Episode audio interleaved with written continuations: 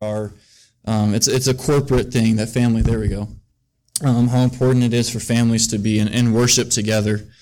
Um, and, and if you notice in your hymn book under the title Amazing Grace, there's the script there with the verse of, of John chapter 9, verse 25, where it says, Whether he be a sinner or no, I know not. One thing I know, that whereas I was blind, now I see. Again, this is the story of the blind man born blind from birth. And if you remember, the disciples come upon this man with Jesus and they ask him, Why is this man born blind? Was it because of his sin or the sins of his parents? And earlier on in the chapter, verse 3 of chapter 9, Jesus answers, saying, Neither hath this man sinned, nor his parents, but that the works of God should be made manifest in him. How beautiful it is that this understanding, they come to him, to their Savior, to Jesus, and is saying, What did he do so wrong for him to be born blind? Where Jesus simply says, No, that the works of God may be manifest in him. And this is what we sing in this song. And as Ethan led us into this, we were blind, but now we see. The very work of God has opened blind eyes to see his glory and his beauty in a way that only God himself can. And again, I think um, Davey shared with us last week or two weeks ago that this is the most popular or most commonly uh, played or performed song about how wonderful that is. So thank you for that. I'm not going to start preaching John 9 and then Ecclesiastes, so I'm going to move into where we are. You guys don't want that. Uh, but this morning, we're going to continue again our study here in Ecclesiastes. We're going to be in chapter 4, looking at verses 4 through 8. Um, I consider going from 4 all the way through 16 as we could kind of tackle it as a section, but I quite honestly didn't trust myself to try to go through 13 verses um, in a very fitting and exegetical fashion. So we're going to stop at verse 8, and then next week we're actually going to see some familiar verses. If you remember where we left off, we were in 316 all the way through chapter 4, verse 3. He has talked about injustice. In a place where there's supposed to be justice, Solomon has observed and he has looked around and seen nothing but injustice. Essentially, similar to today, when we see injustice carried out by a court, we sit back and we're greatly troubled over it because that's the one place that we're supposed to, as a society and as a culture, expect there to be justice. And so he sits back and says that this was not so and how he sees wickedness under the sun in the place of judgment. And it continues on saying how man is created from out of the dust, and when we die, we will all return to dust. Our physical bodies will return back to dust. And as he laments many of these things, talking about those things that he's seen under the sun, in verse 3 he says, Yea, better is he than both they, which hath not yet been, who hath not seen the evil work that is done under the sun. He's lamenting a very existence of life, where in previous chapters he says that he even hated life as he saw it under the sun. And it goes so far as to where he's now envious of those who have not yet lived because they simply haven't had to endure or participate in or see the evil works in the world. Now, stop for a minute before we get into verses 4 through 8. A perspective that says it's better. I'm envious of those who have not even lived because everything around me is so awful, it's so heinous, and it's so terrible.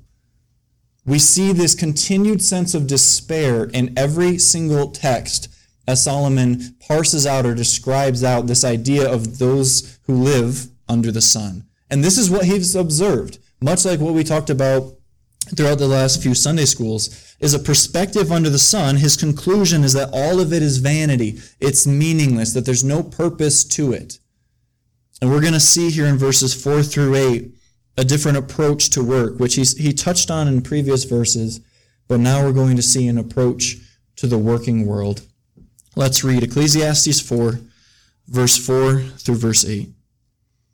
Again, I considered all travail in every right work, that for this a man is envied of his neighbor. This is also vanity and vexation of spirit.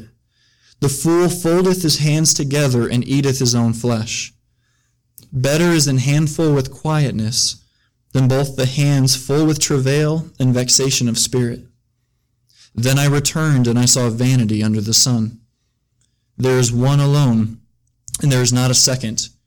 Yea, he hath neither child nor brother, yet there is no end of all his labor, neither is his eye satisfied with riches. Neither saith he, For whom do I labor, and bereave my soul of good? This is also vanity. Yea, it is a sore travail. Let's pray. Gracious God, we come before you in this time this morning to to receive your word with gladness. I, I pray that it would be a, a joyous time of study of the very revelation that you have given to us through your word. We praise you in this time, not only for all that you have done, the mighty things that you have done, but most importantly for who you are. God, you are incredibly good and loving and merciful and kind and exceedingly patient with us. Lord, I ask that in this time, though it may be brief, that perhaps this morning you would do as you've done all too many times before, but that you would take blind eyes and allow them to see. That by your Spirit you would reveal those things which are true, and ultimately that being all that you've done, the very glory of the face of God and the very work of Christ. Lord, we ask all these things in Jesus' name. Amen.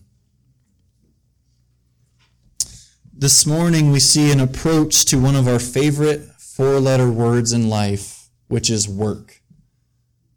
It inhabits so much of our time, so much of, the, of our efforts, of our energies. It's one thing uh, that constantly is consuming, especially within the Western world. It's a driving conversational topic and all of the political conversations about work and how much we should work and how much we should be paid and where we should work and who should employ who and who should have. This is a constant conversation and battle and struggle. He begins here in verse 4 with an observation about the working world. He says, Again, I considered all travail or all work and every right work, that for this a man is envied of his neighbor. This is also vanity and vexation of spirit. Now, as we approach work and as we continue in seeing these, I want to read back in Ecclesiastes 2.24, where he says that there is nothing better for a man than that he should eat and drink, and that he should make his soul enjoy good in his labor. This also I saw that it was from the hand of God. Now we understand that work is itself a gift from God, that the command of working, this idea of work, is prescribed to Adam before the fall. And that shattered me when I was younger because I always wanted, as I told you guys, to grow up and to say, well, we only have to work because of the fall, so I don't want to work because that's sinful or something, right? Pure laziness. But understanding that what was Adam's duty in the garden, not only to protect it, but to work, to tend to it, to be a steward, to take good care over these things. Work is something that, that our Lord has given to us as a command. And again, this being a pre fall commandment. Work is a gift from God. And before we get too far, stop for a minute and consider to yourself do I believe work, not just my work, but work, to be a gift from God? Do you perceive your work or work in general to be a gift from God? And our answer shouldn't just vary based on where it is that we work, who we work with, or how many hours we work. The general underlying principle is that work is a gift from God. Whether you are loving your workplace or hating your workplace, work is a gift from God. But like all of God's or so many of God's blessings, work can be distorted by sin. And here he attributes much of our motivation in work to envy, this desire to get ahead of others in life, and saying that because of our labor, because of our work, we may even be envied by our neighbors, or because of our neighbors' work, we could be very envious of them. We sit back, we see how much they work, we see the fruits of their labor, and we say, I want what they have. They have so much more than I do. So I need to work harder. I need to work better. I need to do more. And we have this constant ladder of I need to outdo those that I'm working with, where envy is a primary motivation for the work that we do. And here, as he does this, and while there are obvious exceptions for why we work, I think if we were to do a poll, do a survey, which I always dream of actually doing someday, because us Baptists don't raise hands, so I don't know how to get anything else out of you guys. Do a selective poll and say, why is it that you work? What is your motivation? I don't think that too many of you, because I know so many of you, would say, because I'm envious of what others have. While there are obviously exceptions to this, the preacher here, Solomon, brings up a very valid point. Where constantly work is driven out of a motivation to be better than someone else. Think about competition in the workplace. And I'm not talking one company against another, but competition of employees in the same workplace about, well, I've done this, especially within sales, right? This is where we see it probably most impactfully. Well, I sold more than you this last month. Well, I don't want him to be better than me. I'm going to have to sell more. I'm going to do more. I'm going to overcome and get ahead of this person. Of the things that we are tempted most to envy, our neighbor's possessions are probably number one. The things that somebody else has, especially someone that we can see, or especially if we see them constantly, we can grow very envious of these things. Perhaps the most important example, or the most um, one, the one that we recall the most is obviously going to be David and Bathsheba, where he's sitting here. He has so many different things and he looks upon another man's wife and says that I want her. So what does he do? He decides I'm going to go ahead and take her so much that he even has the husband killed and lies about it. It's not because he didn't have enough. Because though it may not seem this way, it's not just those with very little that are envious of what someone else has. Because if you remember, then Nathan comes to him, gives him the harsh rebuke of what would you say about a man who has all of this sheep, all of this livestock, all of these different things, and goes into a neighbor's fence and takes the one sheep that this person has. And David kind of pronounces his own judgment upon himself. And Nathan jumps right back and says, That man is you, David. Because we like to think it's only those with nothing that always want something more. But yet, often, this is what um, progresses in the heart of a rich person. And so, especially within our Western culture, we have this cycle of we work hard so that we can buy more things. Then others envy what we have, so they work harder so that they can buy more things to have more than what we have. And then now we're envious of them. And this cycle is constantly continuing. Think about every commercial you guys have ever seen, whether it's radio, if anyone still does radio, right? Radio, television, all of these things. What is it constantly telling you in advertisements? Buy this. You need this. Yes, your phone works, but it could more work. Right? Now, again, I understand how to talk, sort of. But that proves the point because it's an absurd thing that we, we are constantly told you need more than what is already good enough.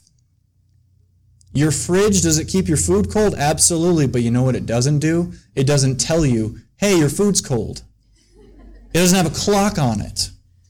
Oh man, I need that. We're constantly told how much more we need. And though advertisements may not do it for us, what happens when we go into someone else's home we walk in and we see how something in their house is set up. We're perfectly content with our own home, perfectly happy with everything that we have. We see it in the house of someone we know and go, I want that. I want that. Because what I have just isn't enough because now I've seen that and that is amazing. And so he draws this idea out of how envy is a primary motivation for why a man is going to be working. And again, he says this also is vanity and vexation of spirit. Then he begins verse 5 with an observation, drawing this comparison between the man motivated by envy in his work to overworking, now with a comparison of the one who refuses to work. It says, The fool foldeth his hands together and eateth his own flesh. Now, as I mentioned some of these things with, with Brittany uh, last night, she just kind of was, ugh, right? That whole eating his own flesh thing, that's kind of weird. But think about how strong of language that is. that the fool sits there, folds his hands, and is eating his own flesh. The Bible uses absolutely strong language in so many places for a very specific purpose to show the severity of it, right? When it talks about dead in sins, it's not like you're just kind of like sniffles in sins, right? Or you have allergies and trespasses and sins. It's dead because that's absolutely trying to show how destructive our sin is. Well, here he says the fool folds his hand and eats his own flesh. Because the fool, the man who refuses to work, eats what he has until there is absolutely nothing left. So we see these two contrasts, a great chasm of contrast. The one who works way too much and way too hard to be better than everyone else, and then the man who refuses to work at all. Neither of these options are ideal. None of these things are the way that it should be. And again, this eating of his own hands shows how deeply self destructive this process is. To sit by, to remain idle in all things. Again, sloth, right? One of these deadly sins that we see in Scripture. To sit. And not, this is different than just sitting on your hands. It's folding your hands, refusing to work so much that now you're going to end up even eating your own flesh. So we see these diametrically opposed, both equal and opposite errors in our approach to work. You have the first group motivated by envy, and the second just not motivated at all. One commentator, I think it was William Brown, wrote, As toil can be all consuming, so idleness is self cannibalizing. So again, strong language staying in line with the biblical use of eating his own flesh. But again, toil and work can be all consuming. And I think this morning, again, if we were to survey the group, some of us would say, yeah, I don't have a motivation to really work at all. I have zero motivation. And if we may not say that about ourselves, maybe there's someone around us that would say, maybe there's a lack of motivation. Whereas for others, we understand that our work is all consuming.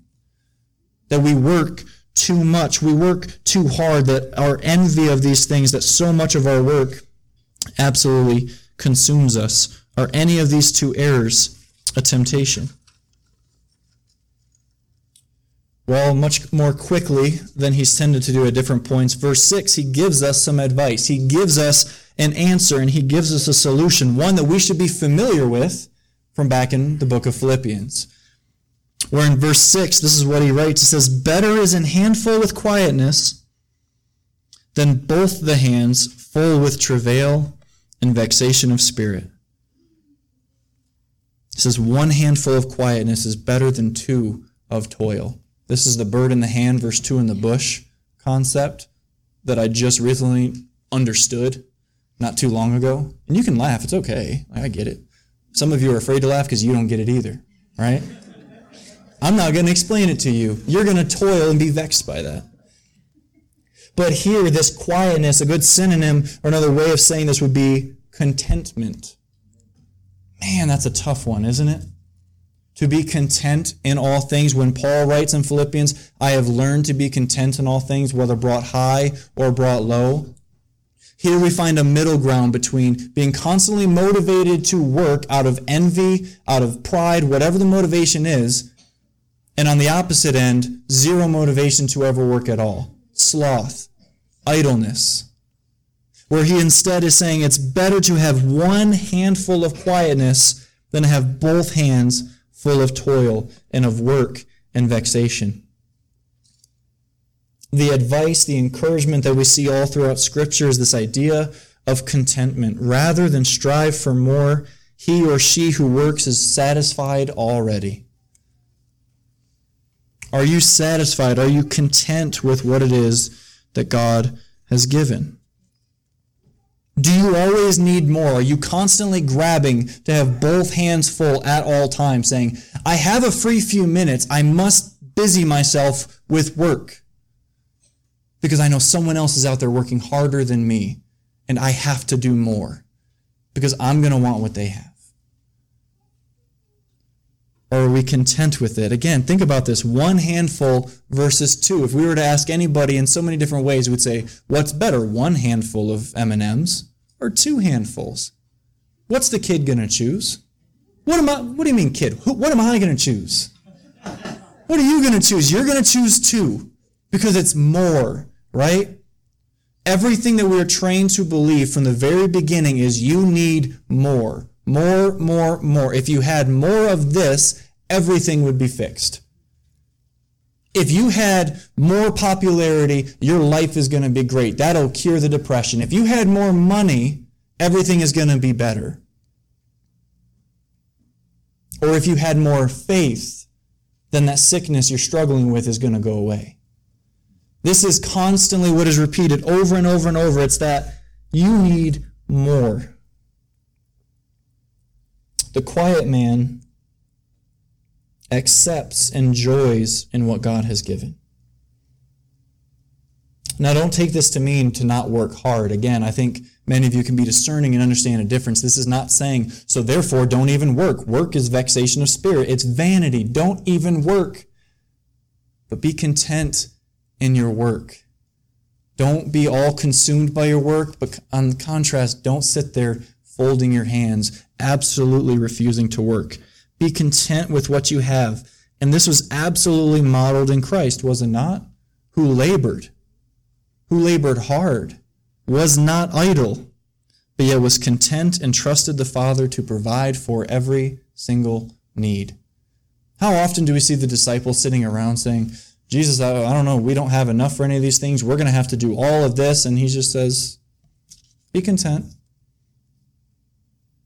We are to work hard. I cannot stress that enough. We are to work. But we cannot let work itself consume us. Here, as Christ would labor and as he would travel and teach and do so many things, he absolutely was not idle, but he trusted that God would provide. Even when it looked scary. Even when it looked like, hey, we're getting kind of close here. You notice no one was quick to go rush and just bake a bunch of bread when they needed food, right? God provided. And so here we see this consistency of being content and that the Father will provide. us. as Matt was preaching a few weeks back, Psalm 23, the Lord is my shepherd, I shall not want. Can you say that confidently this morning as if it's absolutely true that I need nothing outside of my Lord. That I am absolutely content if that is all that I have. That if everything were to be taken away from me, I at least know God has gone nowhere and I am content and satisfied, and that is sufficient for my life. I remember whenever I would think of these questions, I would say, Of course, I just hope he never tests that right? It was the idea of, absolutely, God, I know that you're all that I need and you'll provide all these things, but please don't like make sure, please don't verify or check in on these things. There may be a time, whether it's soon, maybe it's already happened, whether it's far off in the future, that this may be a reality where there is a trying and a testing, where there is fire to which the question comes back up of, Am I satisfied in my Lord and my God? Whether I have a job or no job, whether I have a home or no job. Same thing when it comes to those that we dearly love, right? Will I trust and, and have confidence in what the Lord will provide if either I am to pass or someone that I, I am very close to is to pass? Can I still have faith and trust and confidence that God is still a good God? That I have no less reason to believe than I did before any of this took place. The Lord is my shepherd. That is a beautiful truth. And so verses 7 through 8. Then I returned, and I saw vanity under the sun. Verse 8 here, he kind of offers a picture. He gives sort of a, tells almost a sad tale of this individual who is in isolation. The man works or lives alone. If he has a wife, there's no mention. It says he hath neither a child nor brother, so there is no heir to him. Yet there is no end of all his labor, neither is his eye satisfied with riches. So there's no end to his labor. He's constantly working, and his eye is not even satisfied with all of the fruit of the labor. Imagine this living completely in isolation, no heir, consumed by work, never satisfied with anything it is that you are doing.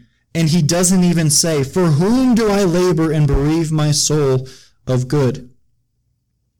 Day after day after day, all these things are the same. His work is vanity. There's no time for friends, no time for family. He doesn't even ask the question, For whom am I working? Why am I doing everything that I am doing? Just simply consumed by work.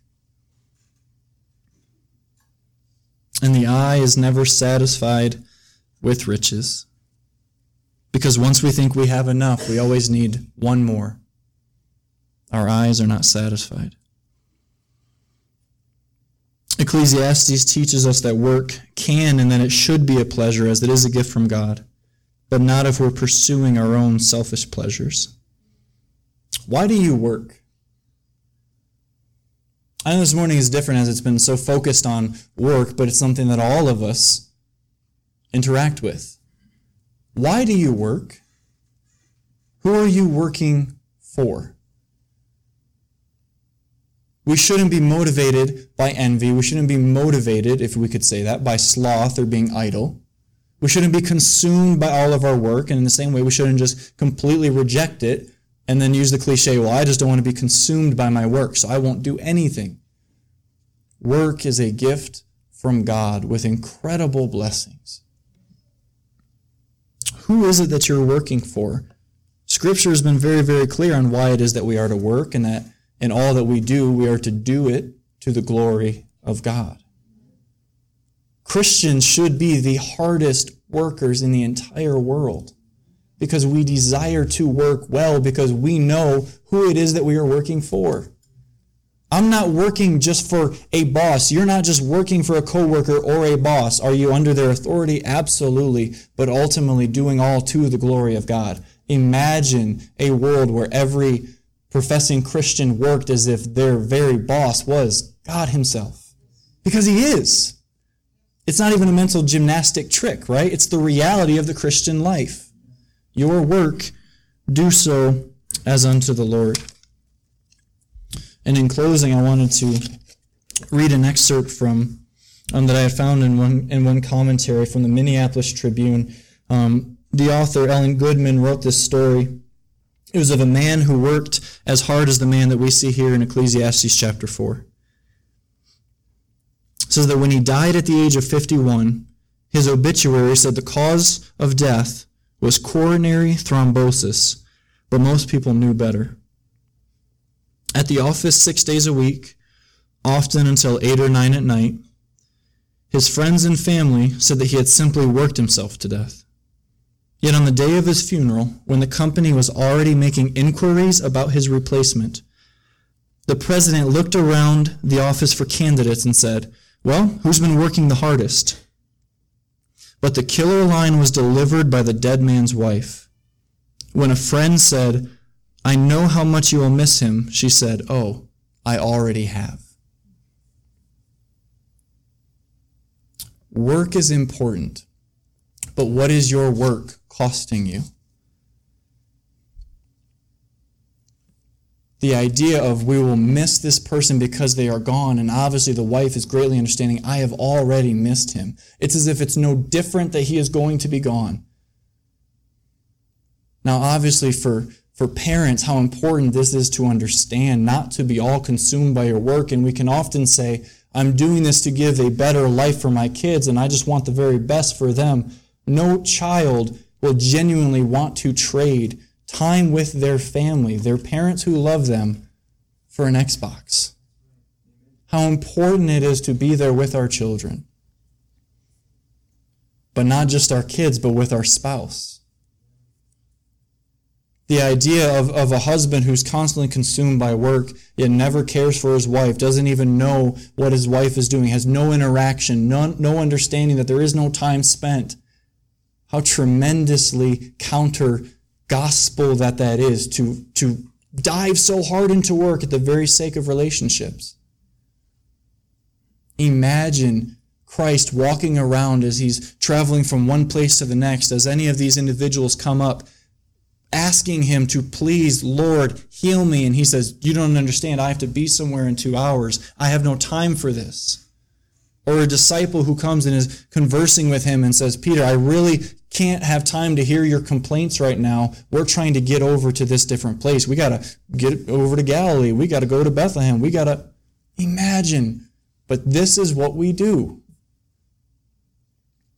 How often do we stop and consider those that are around us? Extend it from out of the home.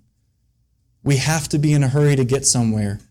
A spiritual conversation is taking place, whether it's at Target or a city market or out on the street somewhere, and we go, you know, I really can't deal with this. I have to be somewhere. How many other cultures in the world are much more people focused? Not so focused and driven by time. Many of us wouldn't make it a day in Colombia. Because, yeah, we'll get there. Party starts at 6. You know when it really starts? Eh, at some point. Drive us insane. Right, we started the service 10 minutes later this morning because we got out of Sunday school a little bit late. People were talking and all of this. Here I am, I realize I keep looking at it going, all right, we, we should probably get going anytime. Why does it matter? People are talking, there's fellowship, we have time. How important it is to not be consumed so much by our time and our schedules and our work. And again, if eternity is the focus, we won't be consumed by our work, but we will use our work to show the very glory of God in all that we do. And how beautiful that it is. Let's pray.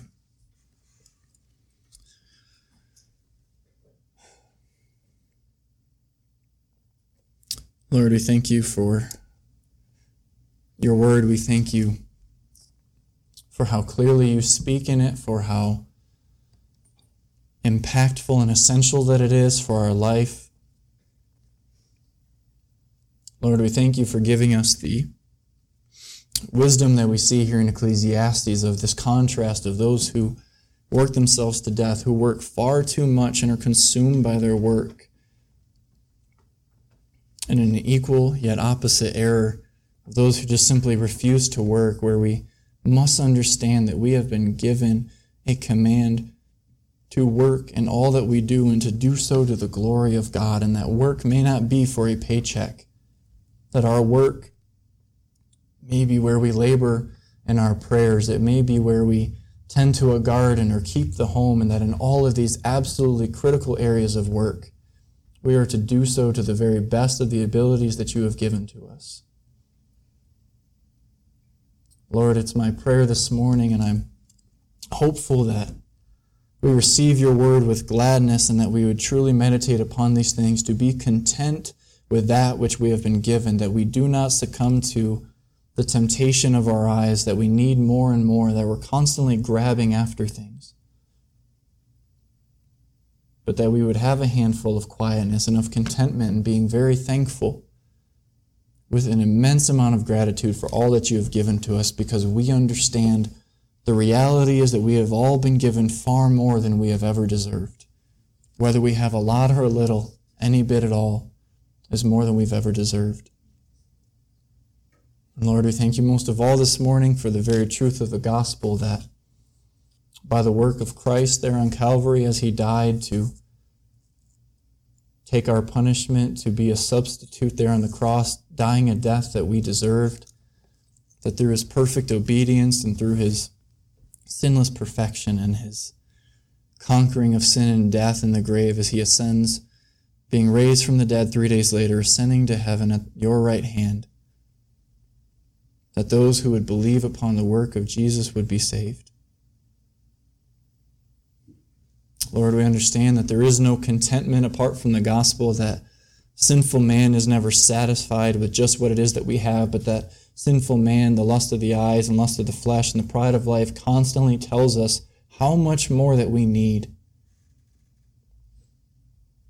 And that our life is vanity under the sun as we seek for purpose without ever considering the reality of the contentment that we find in you, which is why as your people, we rest in you this morning and we will rest in you for all of eternity because we have believed upon Christ and his work alone for salvation. God, we thank you for these truths. We thank you for the incredible grace and the very gifts that you've given to us, and specifically this morning for the gift of work.